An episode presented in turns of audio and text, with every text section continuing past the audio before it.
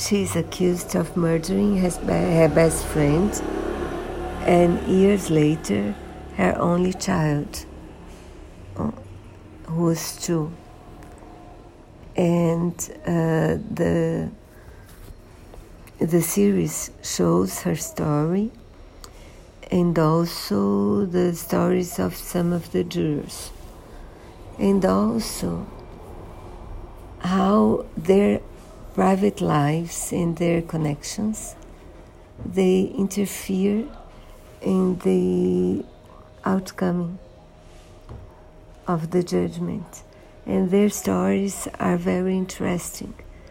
There is this builder who who has um, uh, some workers with him and one of them has a uh, accident and it was not legal in in the Netherlands.